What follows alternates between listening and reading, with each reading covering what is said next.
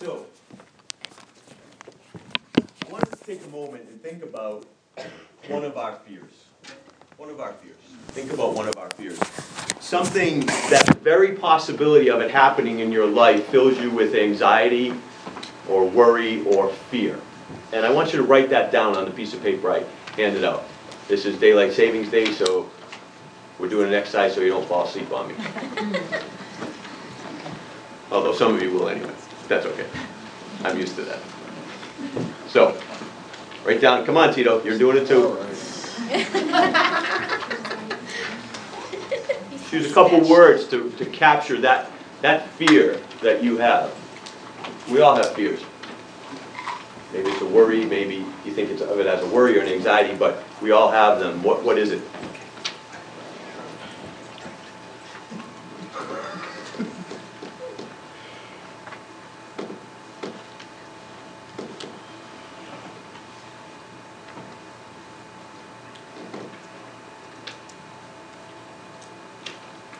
No one's gonna see these, by the way. These are yours.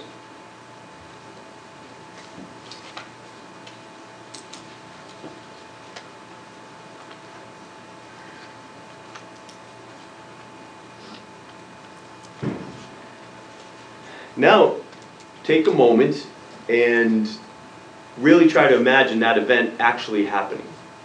Imagine that event actually happening. And try to allow for the emotions that it would cause. And as you're thinking about that event actually happening, write down some of the thoughts you're having about that. Should this thing that you worry about constantly, or you get anxiety over, or you fear happen, what, what would that what would that mean? What would those emotions look like?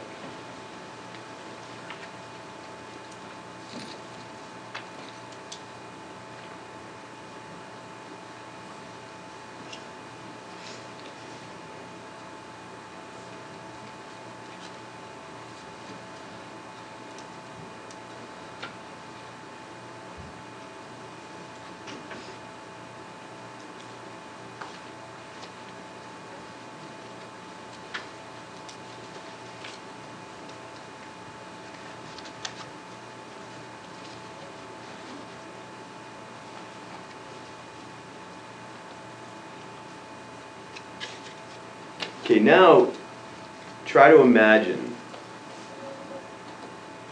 that after one day of experiencing this thing you're afraid of, it stops. It ends, it completely ends, it goes away. And it can't happen again, it's gone. You experience it for one day, it's gone. Now allow those feelings of relief, freedom after times of pain and suffering to sort of settle over us. Okay? And now let's add one more layer to this exercise. Imagine that before it happens, before this thing you're so afraid of happens, you know it's only going to last for one day. How does that change your level of worry? How does that change your concern and your anxiety? Fear. Even if you were imagining the worst possible scenario. I was close to my worst fear. It's not going to change the pain, the sorrow, the hurt that the event causes in that moment. But what does it do to the anxiety, the worry, the fear surrounding the event? Knowing that it's going to be over in a day and it's, it's, it's never going to happen again. what does it do to our approach to the possibility of that thing happening?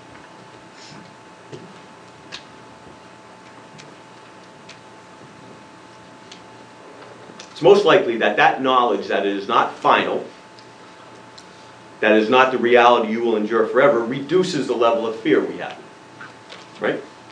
It is possible that the worry can be more easily put aside, the anxiety much more manageable, and the fear that accompanies this thing can almost be a distant memory, almost. Certainly, it is at least a knowledge that offers hope, I think. Right? the hope that we all feel when we are facing something horrible, but we know it is not going to last. We all have a hope. Now, here's the thing we all know a form of this exercise, right? We all know a form of this exercise. For it is something we do for all the little moments of pain in our life. Like when your dentist tells you that all those cavities you got when you were a kid are starting to crumble and you need new ones. I hate, I would rather break a leg than get a tooth filled. I just, you, you go in and, first of all, what? Raquel's not here, why is Novocaine needle this long? Like, why can't it just be this long? So you're closing your eyes, but you still see this thing. It kills, and it does nothing. You, you're all numbed up, but the second that drill hits the nerve, you still feel it. And he says, oh, you want more? And then this side of your face is numb, and then your shoulder's numb. I hate getting my teeth filled. So I use this exercise. I drive myself to the dentist, it's okay. Three hours, four hours from now, I'll be fine. Four hours from now, I'll be fine. I'll get through this. And we, something we teach our kids, right? We teach our kids this all the time. When they're getting their shots, their well shots. Yeah, it's gonna hurt, but it'll go away. I remember when, you know, my kids were having their baby teeth falling out and some of them were a little stuck and I had to pull them. Is it gonna hurt, Dad? Yeah, it's gonna hurt, but it'll be gone. And then they prepare for it and then you pull it, nah, and then all of a sudden it's off to the tooth fairy and everyone's happy. We do this. It is a good mechanism for coping with the little fears and the little anxieties and the little worries, no doubt. But here's the thing, as adults, we don't lose sleep at night worrying about the little things. We're, we're not filled with fears or small discomforts. Most of us, there are some of us, but most of us do not plan our lives around avoiding every single minor irritation. If we did, we'd all be moving out of New England right about now. It's the big things that cause us fear. Cancer. What if we get cancer? Or worse, what if our kids get cancer? Right?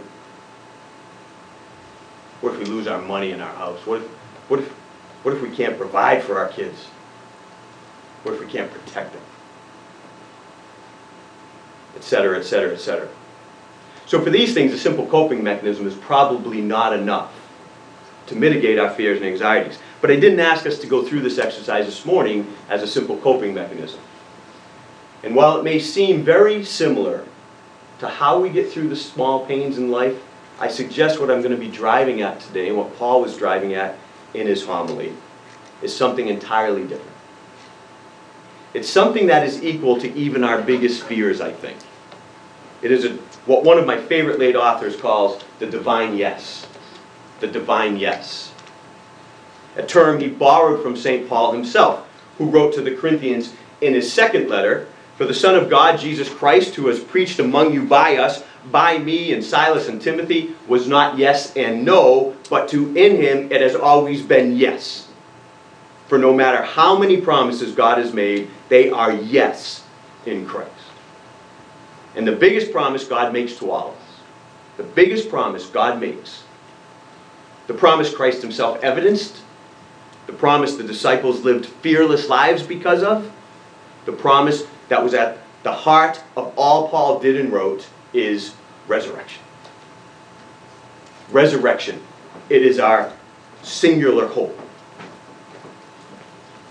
Resurrection is God's promise that no matter what happens, no matter what happens, no matter how bad life gets, no matter if even our worst fears come to pass, it's not the end of the story. It will not hold, it will not last. For the end of the story is resurrection. Resurrection, our singular hope. You know, when I witness the way people live their lives, the way I live my life, I'm not even really pointing fingers at anyone, but a never ending attempt to preserve our own well being and the well being of our nuclear immediate family. A constant struggle to live safe and comfortable lives. An exhausting effort to avoid all dangers, real or imagined. The almost obscene amount of resources spent to live long and prosper so we might be happy. The isolationist attitude of protecting ourselves so others can't ruin our own sense of well being. The extremely selfish, and when you really think about, about it, ludicrous focus on what Shane Claiborne calls tiptoeing through life just to arrive at death safely. Think about that. That is so convicting to me. tiptoeing through life. Why? Just so we can arrive at death safely? We're getting there anyway. When I see this in myself, and frankly in so many Christians in so many places that I've been, it makes me wonder if any of us really believe in resurrection.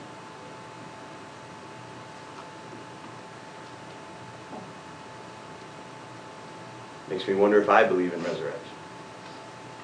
And I don't mean believe, not as a theological proposition or a creedal statement, but as reality. As reality. As sure as we are of the changing of the seasons, like from that opening quote today, do we believe in resurrection?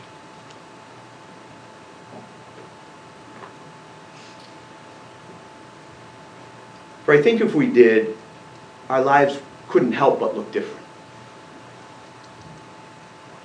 At least in the place where our fears and our worries and our anxieties are. I think they would have to be much, much less. Maybe that is why Christ said, perfect love casts out fear. Right? That's a sentence statement, one of Christ's statements we always get confused about. What is he talking about? Well, I think to believe in perfect love is to be confident that a universe created and held together by perfect love must be a universe in which life and not death wins. And to truly believe in that final outcome, that final outcome, that not only does life win, but it is through the very death we fear so much that life finally comes in all its glory, I think would reduce our fears. And I believe this is why Paul wrote this epic essay on resurrection. It informed his entire existence, and he wants it to inform ours. Resurrection, the, the divine yes to all the horror the world would throw at us, is exactly how Paul lived the life he lived. Paul lived a life completely abandoned to following Christ by loving others as Christ did. Seeking others' good, not his own. Here's a small glimpse into the life Paul lived. Five times I received from the Jews the 40 lashes minus one. Three times I was beaten with rods. Once I was pelted with stones. Three times I was shipwrecked. I spent a night and a day in the open sea. I've been constantly on the move. I've been in danger from rivers, in danger from bandits, in danger from my fellow Jews, in danger from Gentiles, in danger in the city, in danger in the country, in danger at sea, and in danger from false believers. I have labored and toiled and have often gone without sleep. I have known hunger and thirst and have often gone without food. I've been cold and naked. Besides everything else, I face daily the pressure of my concern for all the churches. That is a life that requires something more than a simple coping mechanism. Right? That is a life that must be substantially free of fear. Or after the first whipping, he might have quit. After the first beating with rods, he might have quit and gone back to his isolated self-preservation ways. This is a life that is formed by a complete belief that no matter what happens, resurrection is the final reality. So one does not need to order one's life around preservation of self, but can willingly and truly follow Christ even to the cross, because behind the cross is resurrection.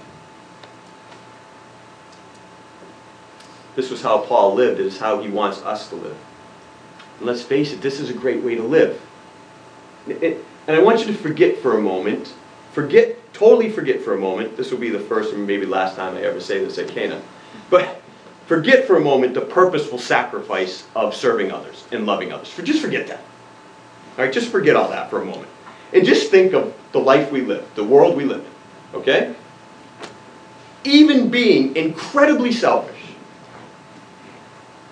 and careful and self preserving, there is no guarantee of a healthy, long, prosperous life for ourselves or our children. None. We love to think we're in control of that, but we're not. Let's face it.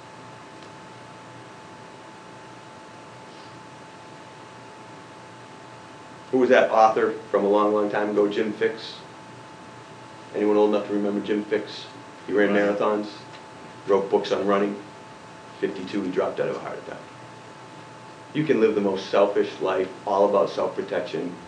This world we live in, it's going to get you eventually. So forget about living like Paul, going through all that just to love others. just the world we live in is filled with fear, right? It's filled with horrible stuff. Drivers can just look down at their text and come over the L line and ruin your life in a second.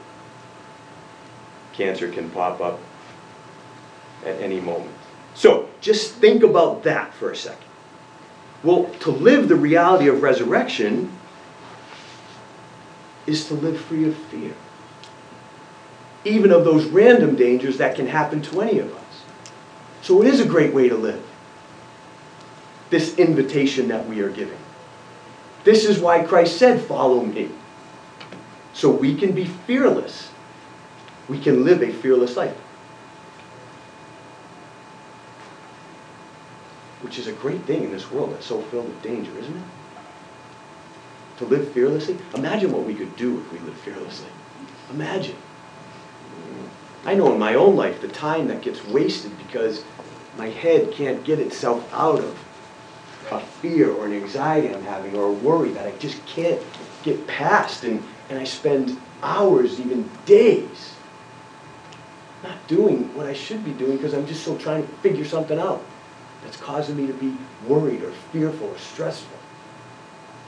Ugh. So, this homily of Paul's that we read today, we're, we're going to be in for a few weeks as we explore the divine yes in more detail.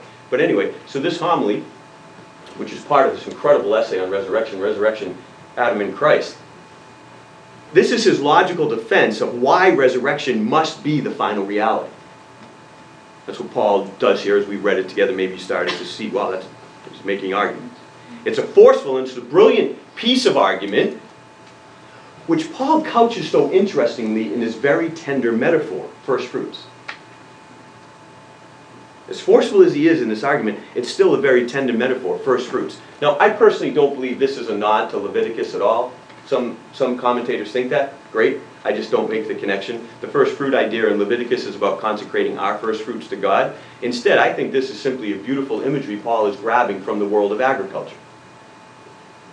When the first fruits appear and start being harvested, they are a promise of what is coming the rest of the harvest. That's why I use that picture at, at offering time of people harvesting grapes. First fruits. It's like here in New England, what are we waiting for? Well, we're going to wait a long time with this much snow, but crocuses, right? We love crocuses. Why? Because winter's done. And even though we get another storm and they get buried, we know they're there. Spring is coming. For Paul, the resurrection of Christ is exactly that. Proof that we all in Christ will know resurrection. Now think about this. This is a remarkable understanding for someone of his background. His particular Jewish theology understood resurrection as purely an end of time event a post-human history event. So to see the resurrection of Christ in time was for Paul life changing. It meant resurrection living is now because it revealed that the very worst possible condition of humanity, death. Right? That's the worst possible condition of humanity. That, that's the one thing. And whatever you wrote down in your card, at the end of it's probably behind it because it might lead to death. Worst possible condition of humanity is destroyed. So we can be assured of resurrection because of this Christ event and live accordingly, is what Paul's saying to the Corinthians and what he's saying to us. Christ rose from the dead, we will too. Resurrection is real, not death. We do not merely live out our length of days and then have the hope of resurrection as an addendum. Rather, as Paul makes plain in this passage, Christ's resurrection has set in motion a chain of unstoppable events that absolutely determines our present and our future. Christ is the first fruits of those who are His, who will be raised at His coming. That ought both to reform the way we currently live and to reshape our worship into seasons of unbridled rejoicing. Gordon. Listen, there's much to be afraid of in this world. I get it. But I'm convinced if we would believe in resurrection, our fears would be greatly reduced. And not only for ourselves, but for our loved ones, our children even. You know, I've come to realize in my own life that that has been the real test for me, kids and having them. You know, pre-kids and pre-marriage, I lived in India. And I purposely lived amongst the poorest of the poor. I, I spent time in leper colonies. I, I hugged lepers and I touched them. I, I don't know if I get within a mile of a leper colony now. And I'm just being honest. I did. I, I touched, I held them, I touched them, I rubbed their hands. I, I lived amongst the poor, so I didn't care. Cities would be shut down because what they call bandhs or strikes citywide strikes, which would always be have religious anger and violence going on. I'd go out and I'd take pictures. And I'd help people that were getting beat up. I'd do anything. I, I lived resurrection when I was younger. And I'm just being honest. I've lost that faith in resurrection. And it's really interesting. I've lost it around my kids. What a tragedy. I'm just being honest. This exploration of this chapter is, is really hitting me in deep places. Maybe it's because I turned 52, I don't know. But I'm just being honest and confessing to you. And, and, I'm, I'm doing it as a challenge and to encourage you as I'm being challenged. If resurrection living was good enough for me, and it was, I put, I, I didn't, I wasn't recklessly putting myself, I just didn't think about it. I just did whatever was required when, when I lived there. I didn't care if there was food. I, I didn't care anything. I just went and loved people. Well, if that was good enough for me, I've been asking myself all week, why am I teaching my kids the exact opposite? Why am I teaching them to embrace a life of self-preservation? What am I doing?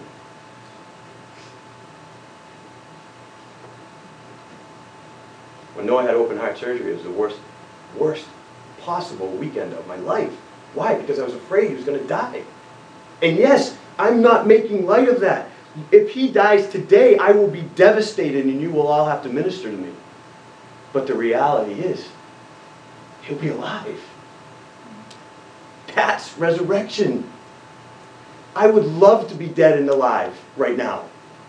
Because this card I wouldn't have to worry about anymore. Why have I taught my kids the exact opposite? I've lost the faith in resurrection. Oh, I want to get it back. For if resurrection is true, then, then why would we be afraid for any of them? My daughter started driving. I, I hardly let her use the car now because it's winter. Dad, it's going to be winter for a long time. I don't care. I don't care. Oh. Mark High said it so brilliantly, and I want to capture this. Two weeks ago when he was teaching, he said, listen, it wasn't the draw of the cross that brought Jesus to resurrection. It was the draw of resurrection that brought Jesus through the cross. Oh, that's it.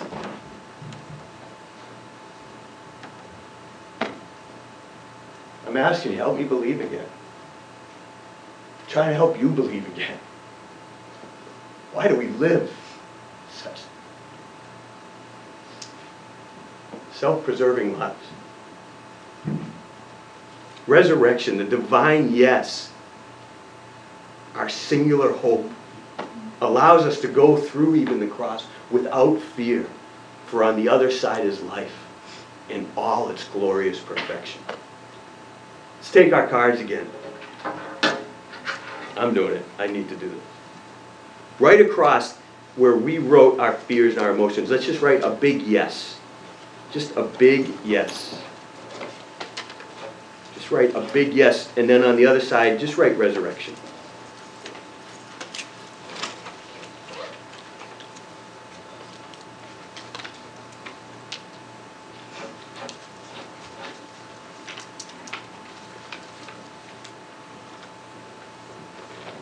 And here's what I want to encourage us to do. Let's keep these cards nearby. Use them as a bookmark, or, well, actually, a lot of people don't use books anymore, they use their computer. But keep it somewhere in your wallet, in your purse. I'm going to keep mine close. I, I, I'm reading a great book right now. It's going to be my bookmark. And let's do this. over the weeks to come, let's pray this divine yes. This singular hope, this reality of resurrection, let's pray that it would speak deep comfort into our souls and slowly transform our lives to lives without fear. Lives without fear. May God help us all. Amen.